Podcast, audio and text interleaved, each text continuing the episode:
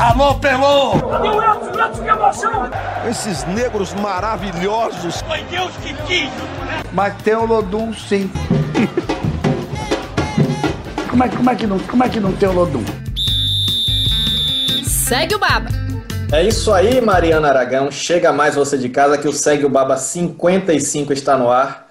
Eu sou Juan Melo e estou hoje com Pedro Tomé e Thiago Pereira para fazer um programa para você, torcedor do Bahia. Hoje o Segue o Baba vai falar somente de Bahia. E você que não torce para o Bahia, mas acompanha o tricolor, nem que seja para secar, pode chegar mais também.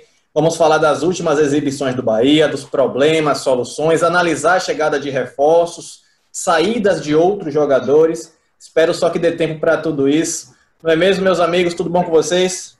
Tudo tranquilo, um prazer estar de volta aqui falando com vocês. Hoje a gente vai falar sobre o que as pessoas gostam, os torcedores mais gostam de, de contratações, de especulações do que de futebol propriamente, né? Então a gente vai poder dar o que o público gosta. Não sei se o pessoal gosta, gosta de contratação, não sei se gosta das contratações que, que o Bahia está trazendo, os reforços, sei que a gente pode chamar de reforço que o Bahia está trazendo. Não sei não. Vamos lá. Mas vamos lá, vamos discutir, vamos ver o que vai acontecer com esse Bahia aí. E uma grande incógnita que esse Bahia se tornou. Às vezes não precisa nem gostar do reforço, mas só de você ver a movimentação já anima todo mundo. Pelo menos é essa sensação que, que, que deixa. Pois bem, mas vamos começar falando um pouco de jogadores que já estão no Bahia. O Bahia joga neste domingo, né? Enfrenta a Chapecoense em Chapecó. E eu já quero saber de vocês quem vai ser o zagueiro que vai formar dupla de zaga com o Juninho. Porque no último jogo, Dado veio com o Lucas Fonseca, a novidade, não deu certo, né? Contra o América Mineiro. Falhou em pelo menos dois gols. Como o Conte ainda não tem previsão de retorno, já que está machucado, quero saber de vocês qual seria a melhor opção para a zaga do Bahia nesse momento ao lado do Juninho. O Luiz Otávio não vinha muito bem, o Lucas Fonseca entrou, até um pouco por conta disso. Dado até falou, falou na entrevista coletiva que a escolha por Lucas se deu um pouco pela saída de bola, com passes curtos. O Luiz, o Luiz Otávio tem a característica de buscar mais o lançamento. Tem o Líger, que está regularizado, tem ido para os jogos, mas ainda não estreou. Gustavo Henrique, que estava no time de aspirantes. Para vocês, qual seria a melhor opção para a zaga do Bahia nesse momento? Eu apostaria no, no Luiz Otávio. É um jogador que conhece a Arena Condá, afinal estava na Chapecoense até a última temporada. É, é, um zagueiro alto, pode ser uma arma na bola aérea do Bahia. E se você analisar, as falhas de Lucas foram clamorosas, foram aquelas falhas que você para assim, não, não dá. É, tudo bem que se coloca na balança a falta de ritmo dele, não jogava há mais de um mês, mas o Luiz Otávio falhou, falhou no terceiro gol contra o Palmeiras, mas não foram falhas do mesmo nível das de que Lucas cometeu. Você, você concorda com, com a escolha de dado pelo, por Lucas naquele jogo? Eu achei uma coisa bem surpreendente. Por mais que o Luiz Otávio tivesse falhado contra, falhado contra o Corinthians, ele tinha até marcado um gol, não, não entendi muito bem. Lucas claramente sem ritmo de jogo. Né? É, eu imagino que Dado pensou que seria um jogo que o Bahia é, não seria muito exigido na defesa. O América ia jogar para contra-atacar e o Bahia não ia ser pressionado. Ele errou o Bahia foi muito pressionado, o América adiantou as linhas, marcou sob pressão, dificultou muito a saída de bola do Bahia. É, nessa, nesse cenário do, do América adiantando as linhas, você até pode pensar, ok, ele colocou um zagueiro mais qualificado para sair com o passe. Só que Lucas destoou totalmente da partida. Foi, para mim, foi o pior jogador em campo do Bahia. Ele destoou muito, errou muito. Nem a, a saída de bola ele conseguiu qualificar. Então, eu acho que dado pensou, ele pensou corretamente, mas errou no, na execução. É, eu, se for para apostar em alguém no jogo de no jogo de contra a Chapecoense, apostaria no, no Luiz Otávio.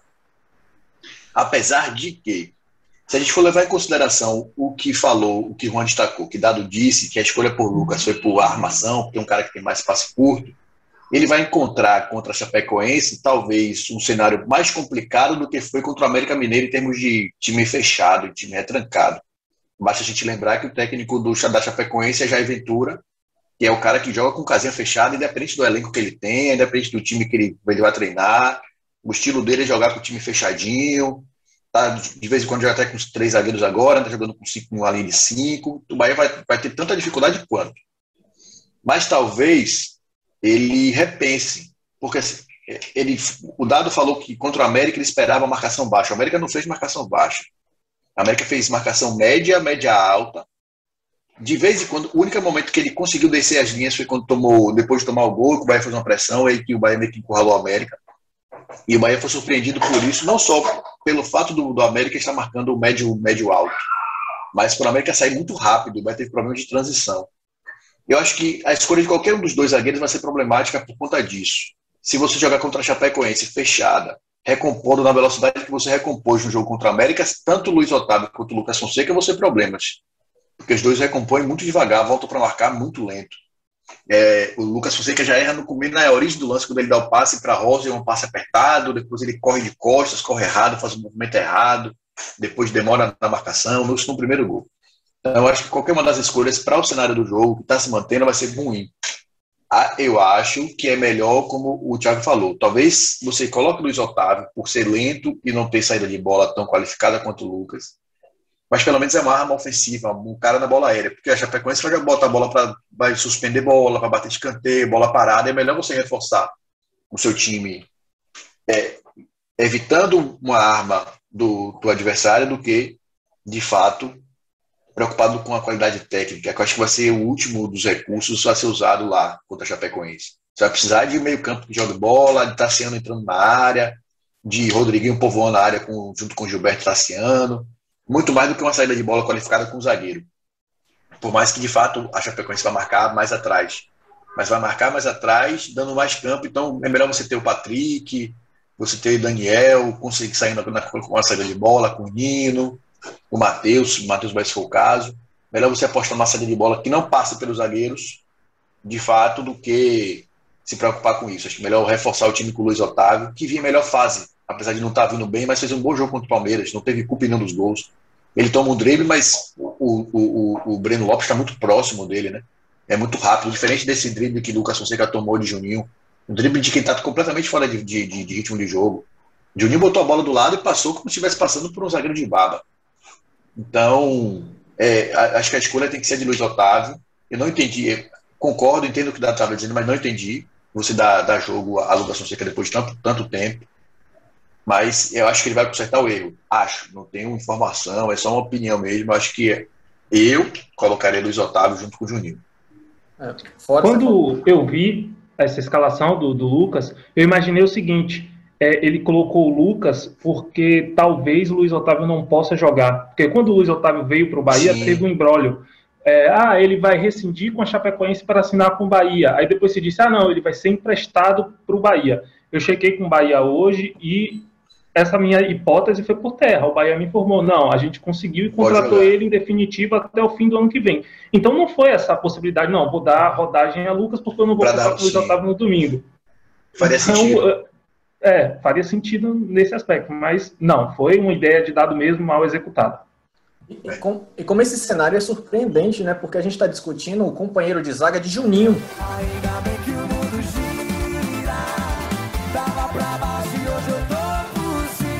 Se a gente lembrar o Juninho de 2020, era difícil imaginar que chegássemos a 2021 sendo o Juninho incontestável na zaga do Bahia. E isso é um mérito dele, ele recuperou seu espaço, tem jogado bem. Tanto que tem uma proposta da Arábia Saudita, negocia a transferência, ainda está incerto se ele vai permanecer ou sair do Bahia, mas uma coisa é certa, o Juninho ele recuperou o espaço que ele perdeu no ano passado, e o Luiz Gustavo, Luiz Gustavo, que chegou a peso de grande contratação, um grande reforço, até pela, pela temporada passada que fez, ainda não correspondeu.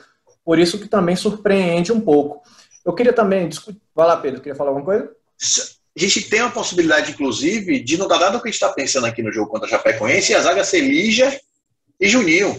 Porque pode ser que o, o, o Lígia e Luiz Otávio, porque o Juninho vai ser negociado e você vai ter que colocar um dos dois, vai ter que colocar o Lucas Fonseca e Luiz Otávio, Lucas Fonseca e Lígia. A gente está é cobrando aqui, mas pode não dar nada, né? Porque essa, essa negociação de Juninho pode ser que ande.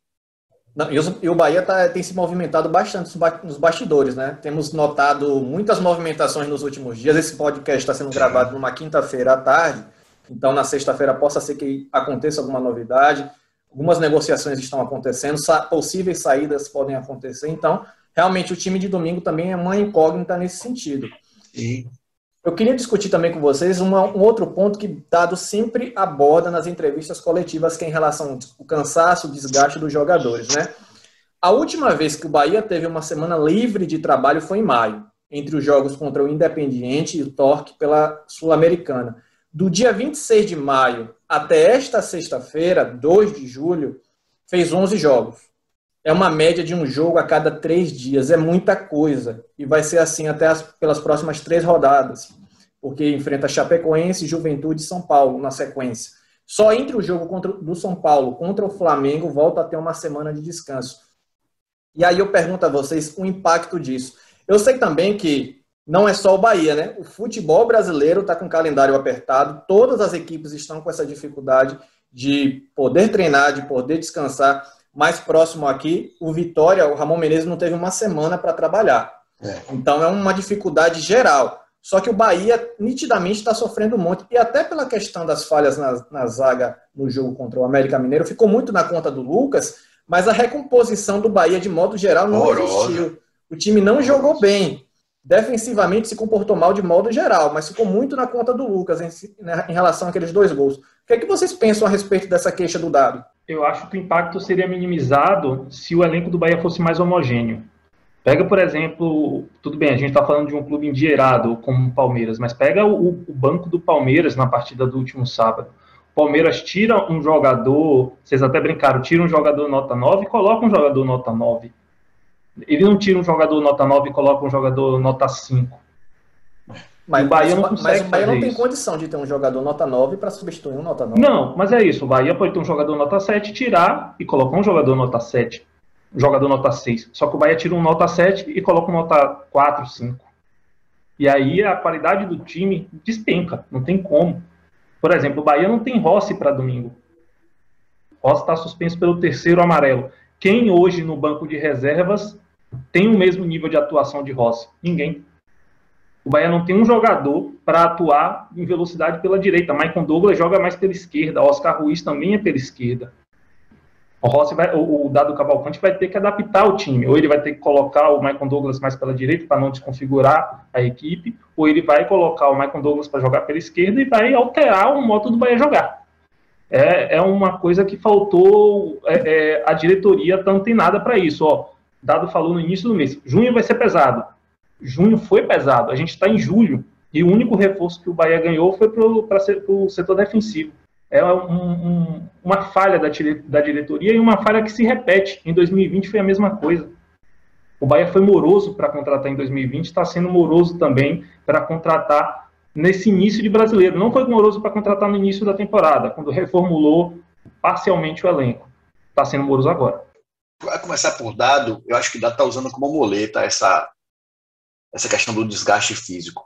É, é, a recomposição de ontem, o, o Bahia voltando para marcar ontem, quando estava sendo atacado e contra-atacado pelo América Mineiro, é o comportamento de time que não é bem treinado para isso. O tal do perde pressiona, perde a bola, já corre para recuperar. A atitude dos jogadores, a ação dos jogadores, de forma natural, é de correr de volta para o seu lugar. O Nino não correu, o Daniel correu no primeiro gol, né? Nino correu muito mal, Daniel correu muito mal, Nino, não correu, Daniel correu muito mal. Lucas fez o movimento errado. Aquilo ali é movimento de treinamento. E você vê naturalmente quando o cara está desgastado, ele tenta dar o bote, tenta correr, tenta pressionar, ele não consegue. Em nenhum dos gols que o Bahia levou de contra-ataque, os três gols que o Bahia levou de contra-ataque, nenhum deles, no segundo foi de lateral, né? No segundo e o quarto, o primeiro e o quarto, foram gols de. Você não vê ninguém correndo para abafar. Daniel perde a bola no, no, no, lance, no segundo gol, no quarto gol. É, não é um movimento de perde e pressiona. É um movimento de perde e vamos voltar. E aí volta cada um para o seu lugar e com buraco, aí um vai tapar o buraco de um, que vai tapar o buraco de outro, e fica o espaço. Ou nem volta, né? Como então, o Nino fez, né? Ou nem volta, é isso. Como o Matheus Bahia faz no quarto gol também, fica o buraco, o Juninho tem que correr, aí corre para o meio, fica o espaço aberto lá nas costas de, de, de Matheus, que é onde o Juninho que faz o gol entra. É, é, é, são movimentos de que o time que não é treinado para ter o pé de pressiona. Isso é problema de treinamento. Pode ser que, porque não está conseguindo treinar com certa regularidade, ele não consiga treinar isso, porque não é um movimento muito natural, né? O, o, o pé de pressiona tem que ser um movimento treinado. Você perder, eu vou para ali, se eu não conseguir, alguém ocupa meu espaço. Enfim, tem que ser um movimento muito treinado. Pode ser que, de desta maneira, por conta disso, o, o Bahia não esteja treinando isso. O cansaço pode estar impossibilitando o Bahia ter esse tipo de comportamento quando perde a posse de bola.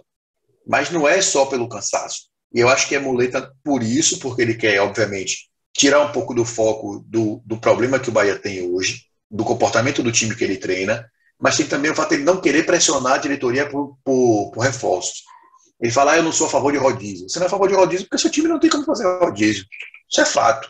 Se tem um time como o Palmeiras, como, o Thiago está falando no começo, você tem um cara nota 9 no seu banco, você vai fazer rodízio. Você tem um, um, um cara que possa substituir Gilberto para evitar o desgaste dele e colocar no lugar, eu vou colocar ele como titular. Isso é fato. Se Fernandão tivesse nesse time até hoje, ele, ele, seria, ele seria titular em algum desses jogos. Bahia não ia ficar quebrando cabeça. Rodriguinho não ia jogar todos os jogos. Tassiano não ia jogar to, todos os jogos. É porque o elenco é ruim e o Dado sabe disso. O Dado sabe disso, só que ele não quer pressionar a diretoria, porque ele também sabe da dificuldade que é para contratar hoje, que o Bahia está sem dinheiro, o Bahia está com dificuldades, como todo time do Brasil está. Acho que o Dado está usando isso como muleta, sim. Existe o desgaste? Para todo mundo existe. Mas isso nivela o, o, os times médios. Você tem dois times hoje no Brasil que conseguem contratar com tranquilidade, que é Flamengo e Palmeiras, que são Flamengo e Palmeiras. Fora os outros dois, esses dois times, todo mundo está com dificuldade para contratar, ninguém está conseguindo montar time, ninguém está conseguindo montar elenco um elenco grande, vasto, com qualidade, não tá, porque ninguém tem dinheiro para isso. Então, eu coloco nessa lista o Atlético Mineiro também. É, o Atlético está com a Matic, né? O Atlético está com a Matic. Né? Não vamos levar em consideração a saúde financeira do Atlético, que em algum momento vai, essa, essa saúde financeira vai adoecer. Mas é, os, os, times estão com dificuldade, de fato, tem o um Atlético por nessa questão, fora a, a, brincadeira. Tem três times, mas fora está todo mundo com dificuldade para contratar. O Chavari falou aqui para a gente no podcast, o torcedor vai lembrar, o torcedor que ouviu vai lembrar. Ele falou, se o torcedor tenha paciência, porque vai ser um campeonato brasileiro muito difícil. E de fato vai se mostrando, né? A gente achou que o Bahia foi ali, a gente começou o ano falando isso, o Bahia é incógnita, né?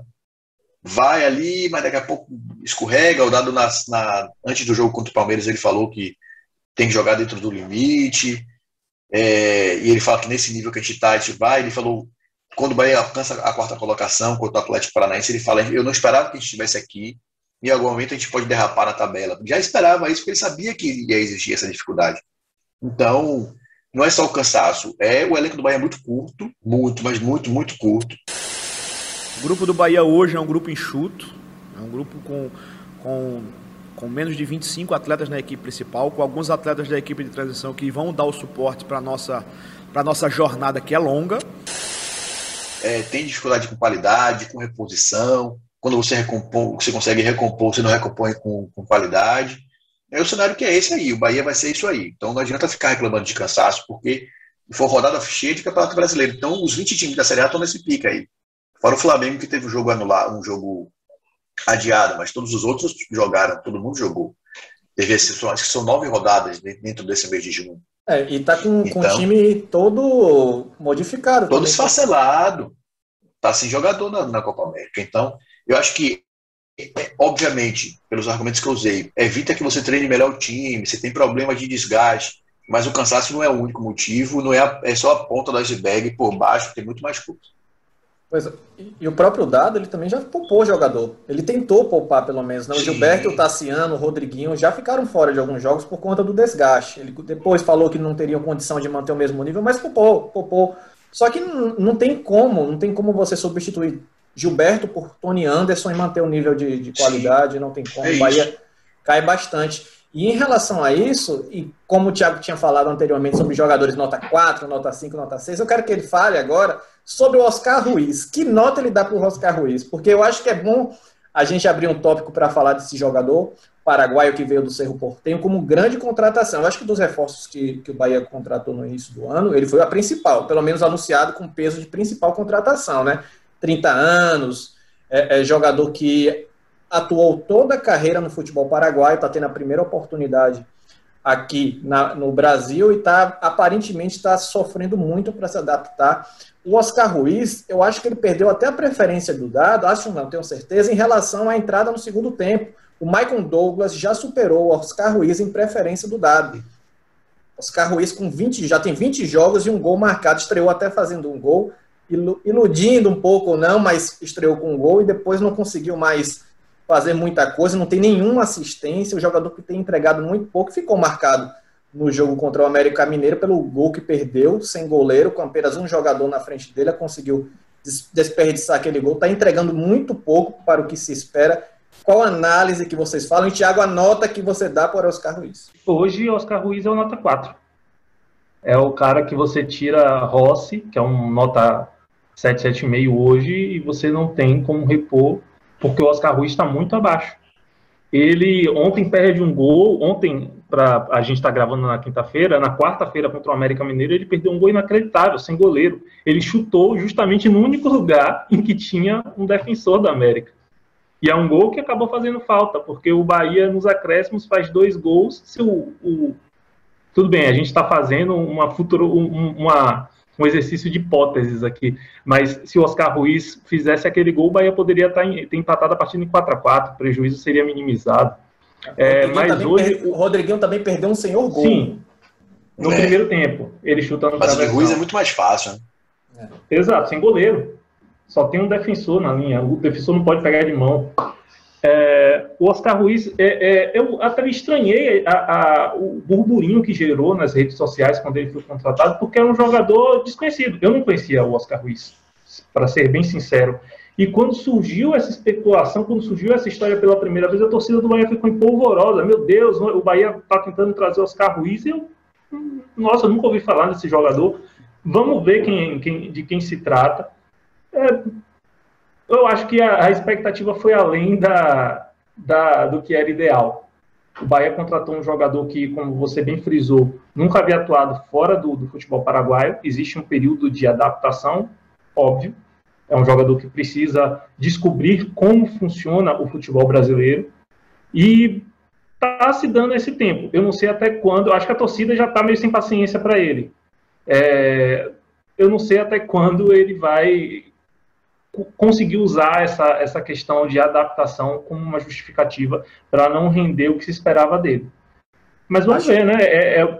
Eu acho não, eu tenho certeza que a torcida já perdeu a paciência. Eu até postei no, no Twitter a imagem dele perdendo o gol. É, é, é inacreditável a repercussão negativa desse lance. Gente querendo que o Bahia devolvesse, é, não acreditando como o Bahia contratou esse jogador. Já, já mudou todo o panorama em relação ao Oscar Ruiz. É isso. E mal ou bem, ele vai continuar entrando no jogo porque não tem outra peça para entrar. Ele vai continuar ganhando chances. Como o Pedro colocou, o cobertor é curto.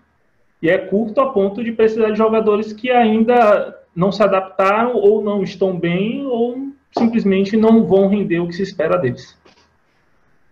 A torcida do Bahia deve estar rezando pelo amor de Jesus Cristo para poder o Ramires, Índio Ramires voltar logo. Porque Índio Ramires voltando, você diminui pelo menos a, a possibilidade do Ruiz entrar em campo. É, Tiago falou que não ia fazer exercício de futurologia, mas vou fazer um exercício aqui de hipótese. Se Oscar Ruiz, ao invés de Oscar Ruiz paraguaio, chamasse Oscar, nascesse Salvador, fosse formado na divisão de base do Bahia, se a paciência da torcida do Bahia já não tinha acabado antes mesmo desse gol que ele perdeu, porque o estopim foi gol de quarta-feira. Eu queria que ele chamasse só Oscar e fosse formado na divisão de base. Antes disso, ele já teria sido achincalhado. Ontem foi o tipo o estouro da raiva. Mas antes disso, a torcida já teria perdido a paciência total e completamente com ele. Não, vou trazer é um mais para que... a realidade do Bahia. Se fosse Alisson. Se fosse isso, se o nome dele fosse Marco Antônio, né? Se o nome dele fosse Marco Antônio, como é que ele ia ser tratado pela torcida? É, Thiago, então, Thiago perdeu o gol pois e é, vendido, pois é. Bahia comemorou. Pois é, pois é. O Thiago é uma boa, boa, uma boa, um bom exemplo. Então, é o Oscar que desde quando eu vi, eu fui procurar, e aí, obviamente, eu estou fazendo, não estou fazendo o caminho correto que a gente deve fazer, eu analisei pelos vídeos que eu vi de jogos dele, do que a gente tinha de melhores momentos, não dele, mas de melhores momentos do jogo, enfim, para ver até que ponto ele era um cara tão importante no Cerro.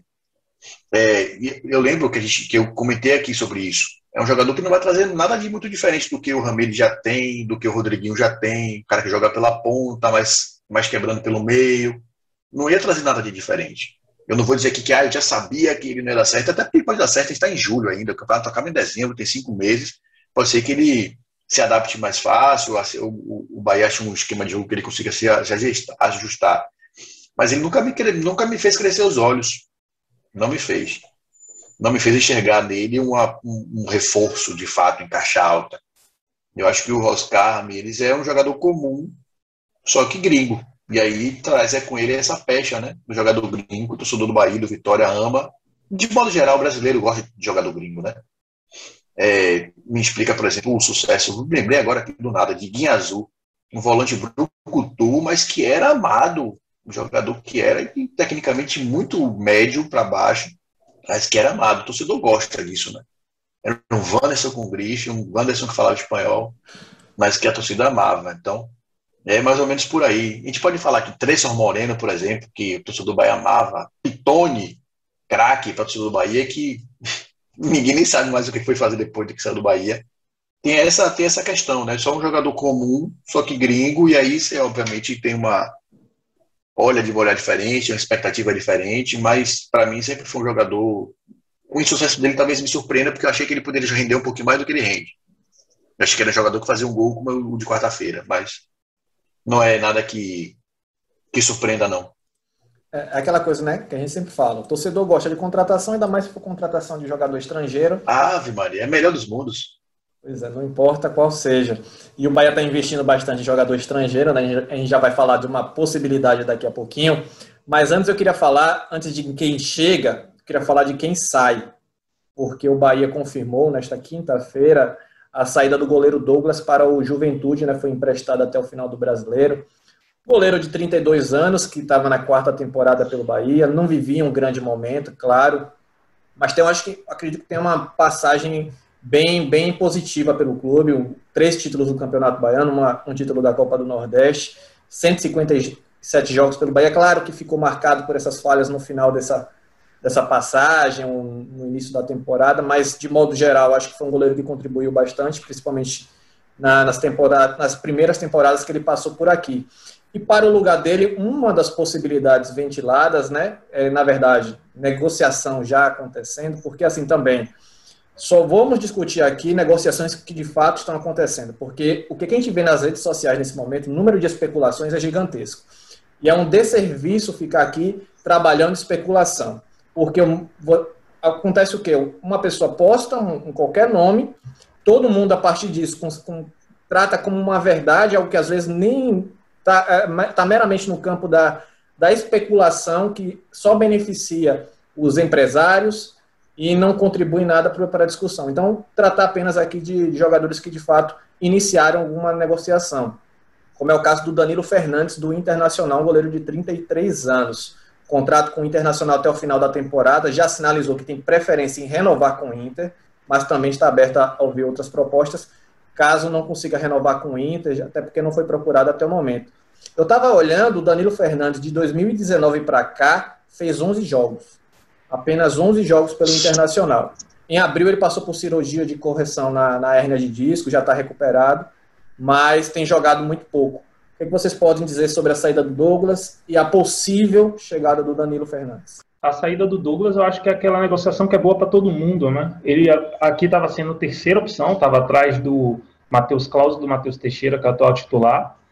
Ele vai para o Rio Grande do Sul, vai para um, um, lugar onde ele já conhece, vai para jogar, para ganhar rodagem. O Bahia mantém um ativo é, se não um, um, ativo se valorizando, ao menos um ativo que um jogador que não vai se desvalorizar, é um jogador que vai é, é, ter minutagem. Aqui ele seria banco ou talvez nem fosse relacionado. Lá ele pode ter essa chance de mostrar todo o potencial que ele já mostrou aqui. Ele vinha muito mal na, na no último um ano e meio, mas espera-se que ele tenha essa oportunidade de voltar a ser o Douglas Friedrich que a torcida do Bahia se acostumou a ver em 2019. O, sobre o, Danilo Fernandes, é um goleiro que foi muito bem durante um período é, e caiu de rendimento. Tanto é que ele foi reserva do Marcelo Lomba e hoje é reserva também do Daniel, que é o, o goleiro que está sendo titular no Inter. É uma incógnita. Eu não sei se eu apostaria, porque é um goleiro que certamente não vai vir a, a um preço, vamos chamar de um, é não vai vir, não vai ser barato, não é um goleiro barato. Então, eu não sei até que ponto é vantajoso para o Bahia investir num jogador que pouco atuou nos últimos anos e que tem um salário que pode ser considerado elevado. Vou começar dizendo assim: tá saindo Douglas, que é terceiro goleiro, para vir Danilo Fernandes, que é terceiro goleiro. Ponto. E, ele hoje é terceiro goleiro do Internacional, ele está no banco para Marcelo Lomba, que tem 34 anos, é um goleiro já rodado. Danilo Fernandes tem 33. E a reserva do Daniel, que tem 20 e, 20 e tantinhos, está mais perto do 30 do que do 20. E perdeu posição porque ele não tem recursos suficientes para bater embaixo das traves o Marcelo Lomba e não tem recursos para jogar com o pé como o Daniel tem, por isso que o Daniel joga às vezes no lugar do, do Lomba. Foi assim contra o Vitória, jogos mais que precisa ter mais saída de bola. O Internacional optava por o Cudê, principalmente, optava por jogar com o goleiro com jogar com os pés. Danilo Fernandes não tem nenhum dos dois recursos hoje. Acho o Danilo Fernandes um bom goleiro. Era um bom goleiro. Já passou por lesão, teve lesão séria no joelho, lesão na, agora da coluna, ficou muito tempo sem jogar. E jogou muito pouco, 11 jogos é muito pouco. Para goleiro, principalmente, precisa ter ritmo. Muito pouco. Eu só, eu só enxergo a contratação do Danilo Fernandes por uma ótica. Vai estar trazendo, trazendo uma grife para poder dar uma acalmada na torcida, para dar uma acalmada na imprensa, porque muitos questionavam, ah, o goleiro vai precisar de um goleiro que passe confiança, um cara que você olhe e sinta a segurança que está ali, porque os dois goleiros do Bahia são muito novos, né? tem, quer dizer, tem pouca rodagem, Matheus Teixeira e Matheus Klaus, tem pouca rodagem, e o goleiro com mais rodagem, mais experiente é o Douglas, que entrou em total descrédito desde o jogo contra o River do Piauí, eu nem falo desse ano, desde o River do Piauí em diante, nunca mais o Douglas conseguiu ser o mesmo goleiro que ele era. Ele, depois disso, ele uma derrocada e ele e perdeu, a torcida perdeu a confiança com ele. E de fato, acho que ele também perdeu um pouco da confiança é, em si próprio, né? Se lesionou muito, teve isso. Então, um cara que era a grife deixou de ser a, um cara de confiança, então vai estar tá, tá indo atrás disso. Um goleiro experiente, com rodagem, mas também que não vive um bom momento, porque se vivesse também não ia sair do Internacional. O Internacional não liberaria um cara que tem história, ele foi muito bem no, no Internacional, em 2017, se não me engano, ele foi muito bem. É, mas eu só enxergo por, um, por, por essa ótica. Tá trazendo para poder dar um, uma quietada. Eu trouxe um cara de grife, um cara experiente, vai ser meu goleiro principal, para poder dar uma pressão também dos meninos que estão aí. Só vejo por essa possibilidade. E a saída do Douglas é o que o Thiago falou, é, é, é bom para os dois. Desgastado, o Douglas já estava cansado. É um cara que tem muito respeito pelo Bahia, é um cara que tem muita consciência do que ele do que ele representa para o Bahia, do que o Bahia representa para ele, do tamanho dele, enfim. Ele, ele fez bem no período que ele ficou aqui, mas já, já o ciclo dele se encerrou de fato. Já estava na hora de, de ir embora dele, não tinha jeito. Acho que é o melhor para todo mundo. Pois bem, seguindo sobre essas negociações, esses possíveis reforços para o Bahia, queria falar agora sobre o centroavante colombiano Christian Borra, de 33 anos, jogador que passou as últimas duas temporadas na LDU, e pelo menos é o que garante o jogador, né? Ele concedeu uma entrevista lá para a Rádio Desportiva de Quito e confirmou ter recebido uma proposta do Bahia. Diz que a expectativa é resolver a situação nos próximos dias. Se fechar com o Bahia, Borra voltará a jogar por um clube brasileiro após 11 anos, já que em 2007 e 2010 atuou no Sub-20 do Internacional e também por outras equipes do futebol brasileiro, Mojimirim, Americana, Caxias e Flamengo. E no ano passado, passado, Borra fez 40 partidas e marcou 27 gols, uma delas na goleada por 4 a 2 sobre o São Paulo pela Libertadores. O que, é que vocês estão achando sobre essa possível contratação desse, do Borra?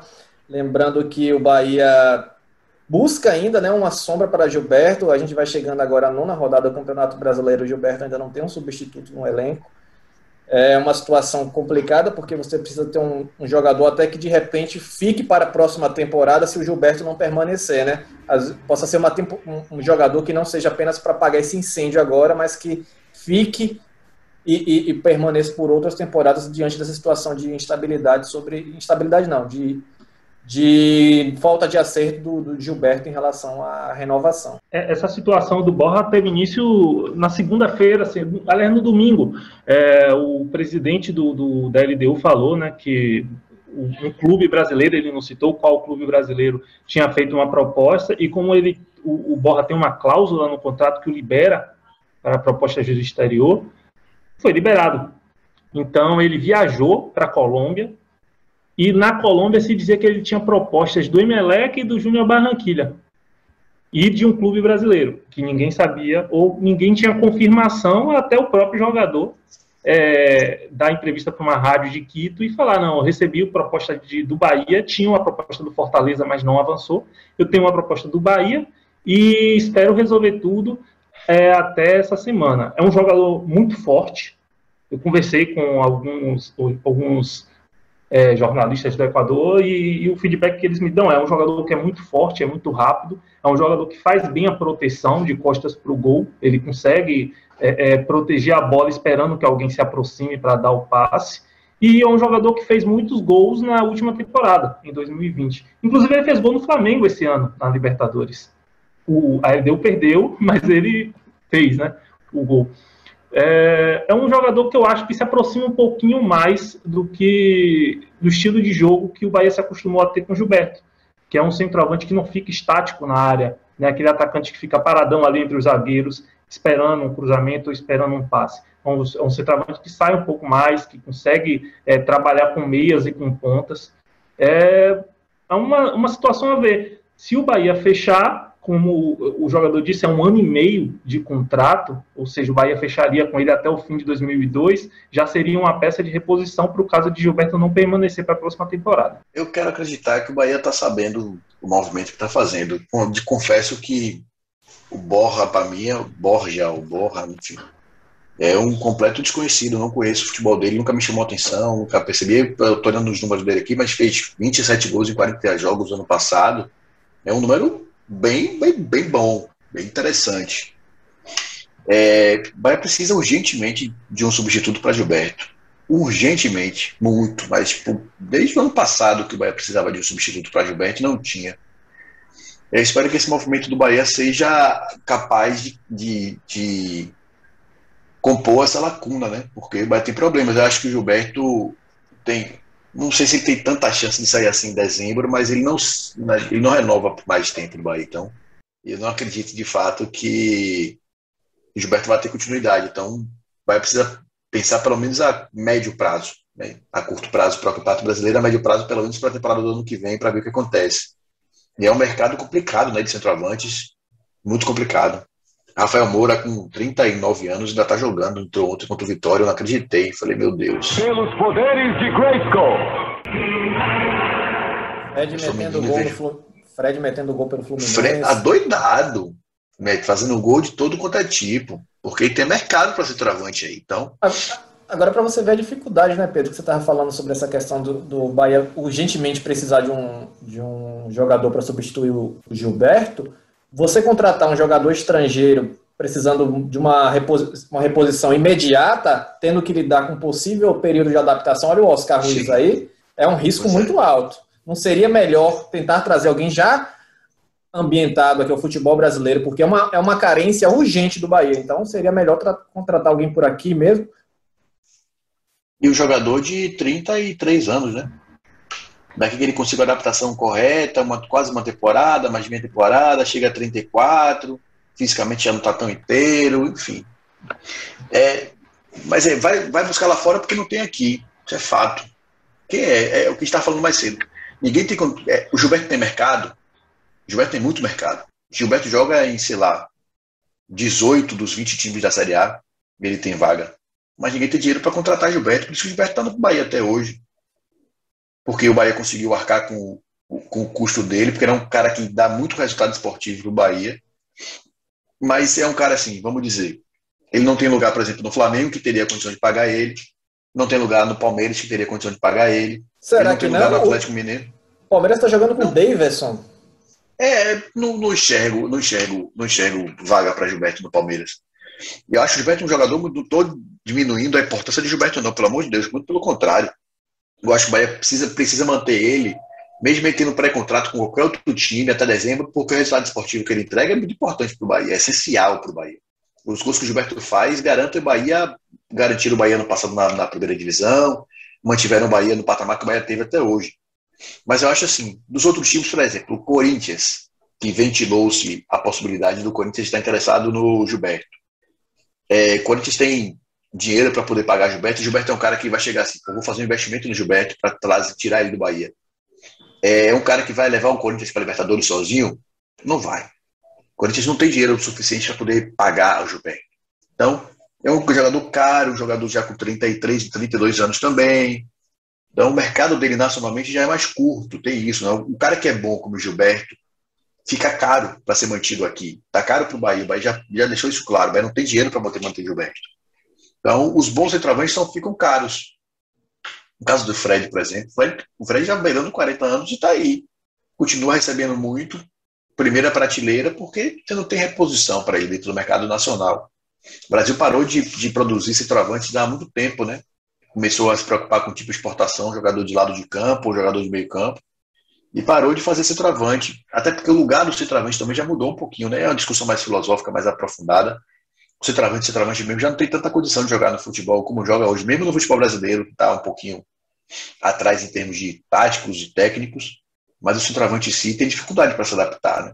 Apesar dos times, a gente vê o Goiás, por exemplo, jogar com Fernandão e Rafael Moura, a primeira divisão.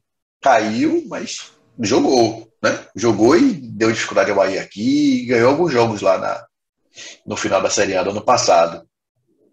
É, então, o Bahia precisa dessa reposição. Acho que é um movimento até interessante trazer o Borja de lá, o Borja de lá do, do, do Equador. Porque é isso, se você for depender daqui, você não vai ter dinheiro, não, não tem dinheiro para manter o seu principal, não vai ter dinheiro para contratar alguém que seja para uma reposição ou que vai tomar o lugar dele ano que vem. Vamos esperar para ver o que acontece, né? Mas não sei. Não sei. O Chávari disse que tem mais de 20 mil jogadores catalogados. Né? Então, com certeza, ele deve ter observado o, o, o Borja, deve saber o que é que está fazendo, que tipo de movimento está fazendo e a importância desse movimento nesse momento. Tem a máxima do Homem-Aranha aí, né? Alguém deve. Eu acho que o Belitani falou há pouco tempo que o Bahia estava para trazer um centroavante cascudo. Com grandes poderes vem grandes responsabilidades. Prometeu ele vai ter que cumprir um, um centroavante cascudo. Ele não vai poder chegar na Série C, Série B e trazer um, um centroavante é... que a torcida do Bahia não conhece. Tem que ser alguém conhecido, um centroavante cascudo, um centroavante experiente, ou ele tem que usar uma criatividade e trazer alguém de fora e dizer aqui, ó, é um cara que jogou X anos em tal futebol e apresentou esses resultados e a gente está trazendo como uma aposta não dá para trazer nesse momento qualquer um e dizer, ó, tá aqui o centroavante cascudo de vocês. Vou fazer uma provocação. Dinei entraria nessa categoria centroavante cascudo, experiente? São centroavantes cascudos. Se eles estão aptos a render hoje no, numa Série A, já é outra história. Boa sair. Pois bem, com essa responsabilidade, essa, essa indagação, né? A máxima do Homem-Aranha. Essa máxima do Homem-Aranha, com grandes poderes vem grandes responsabilidades. Nós vamos encerrando o episódio de hoje do Segue o Baba. Afinal de contas, nós também temos grande responsabilidade com o tempo de duração desse programa. Rafael Carneiro, nosso editor, sempre reclama. Agradeço demais, Pedro, Tiago, pela participação. E até a próxima, meus amigos.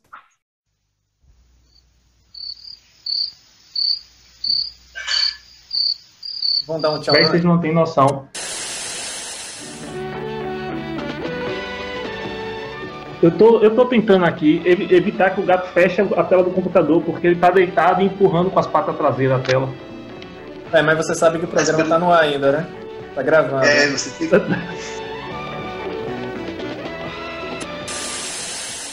Tchau, tchau. Tchau, galera. É um prazer ter participado do, do Segue o Baba. Na próxima, tô aí de novo. Valeu, gente. Interessante que, por mais que a gente sempre saiba o que vai acontecer nos programas quando a gente fala do Vitória, né? A gente né, geralmente vai terminar chateado o programa. Com o Bahia a gente nunca sabe, né? Pode ser que na semana que vem o Bahia emende aí duas vitórias seguidas e a gente volte a falar do Bahia aqui, falando muito bem. O Bahia é uma grande incógnita, a gente não sabe o que vai acontecer ainda com esse time. Que pode render bem, mas está um time cansado, enfim, todos os problemas. Valeu, galera. Foi bom participar. Até a semana que vem. Valeu, pessoal. Até a próxima. Segue Baba toda sexta-feira nas principais plataformas de podcast. Pô, Thiago, você sabe que Rafão vai usar, né? Você não é nada. Né? Você sabe, né? Não, mas ele tá empurrando a tela do computador. Eu, eu vou te mandar a foto. Ai. meu Deus do céu, velho. A vida é muito curta, chega logo sexta-feira, sexto, sexto, sexto, sexto, sexto, sexto, sexto, sexto, sexto, sexto, sexto, sexto, sexto, sexto.